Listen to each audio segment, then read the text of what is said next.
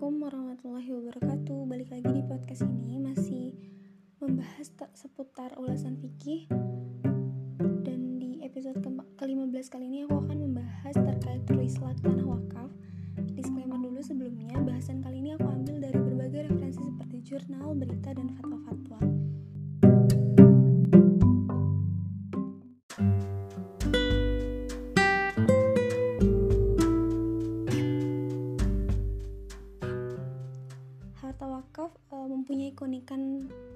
Uh, dari karakternya, di mana keunikannya terletak pada keharusan untuk menjaga ke keutuhannya dan mengelolanya secara produktif. Dan dari hasil kelola secara produktif itulah diharapkan muncul keuntungan yang bisa dimanfaatkan dan didistribusikan kepada umat. Karena itu, Undang-Undang Nomor 41 Tahun 2004 tentang wakaf Pasal 40 menyatakan bahwa harta wakaf tidak boleh dijadikan jaminan disita, dihibahkan, dijual, diwariskan, diruislak maupun dialihkan dalam bentuk pengalihan hak lainnya. Ruislak, ruislak ini merupakan istilah yang dimaknai sebagai tukar guling atau penukaran atas sesuatu hal yang dianggap sepadan. Dalam Islam, eh, istilah ruislak ini berkaitan dengan wakaf.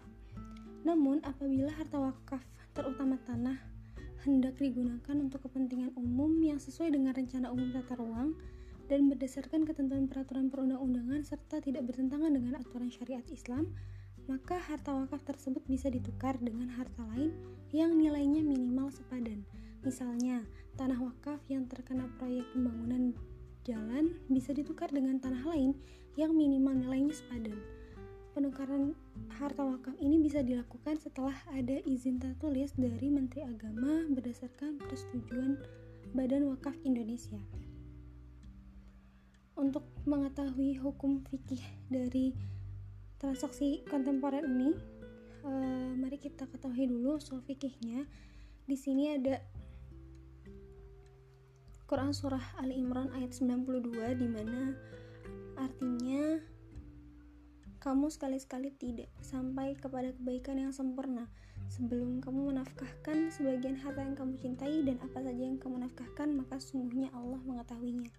Selain dalam Al-Quran ada juga hadis Nabi uh, yang berbunyi ketika anak Adam mati terputuslah amalnya kecuali tiga perkara yaitu sedekah jariah ilmu yang bermanfaat dan anak soleh yang mendoakannya.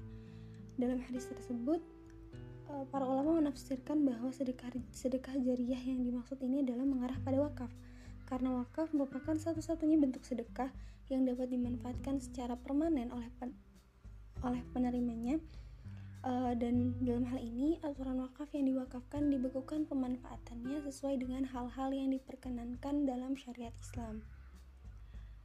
Dasar hukum tukar guling tanah wakaf ini pada awalnya diperdebatkan keabsahannya dalam pandangan hukum fikih, namun ijma ulama sepakat bahwa barang yang masih memiliki manfaat tidak boleh dijual, namun dalam keadaan darurat diperbolehkan untuk menjualnya seperti adanya perluasan masjid, e, jalan umum karena demi kemaslahatan bersama.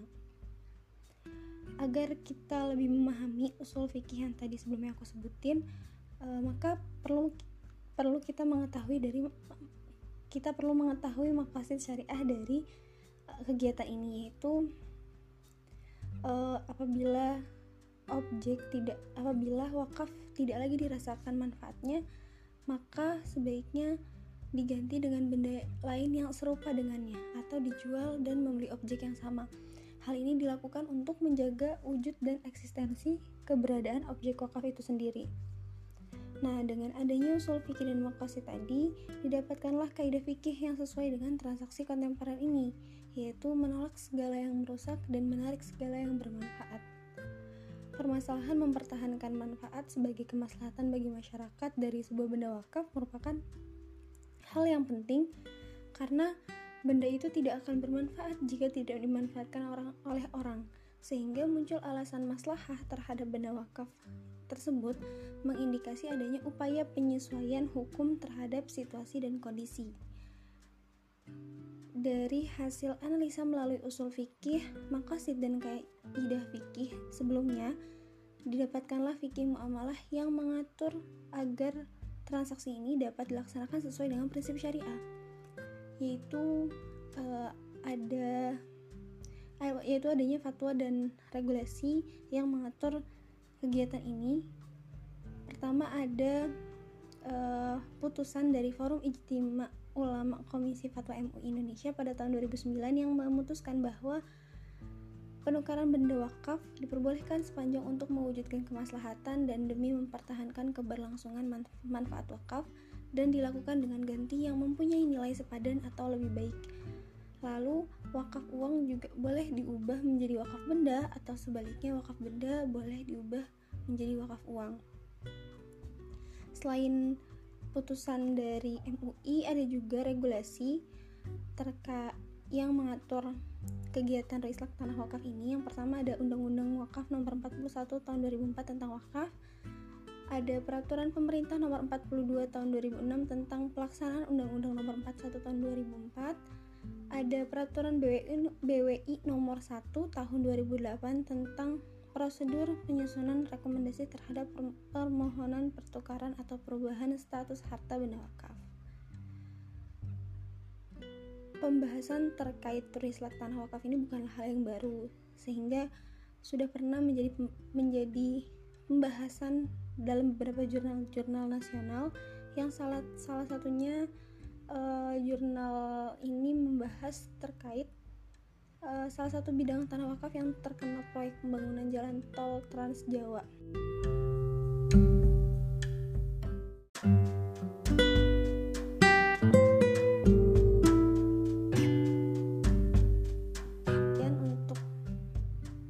episode kali ini Allah alam semoga bermanfaat sampai jumpa di episode selanjutnya. Assalamualaikum warahmatullahi wabarakatuh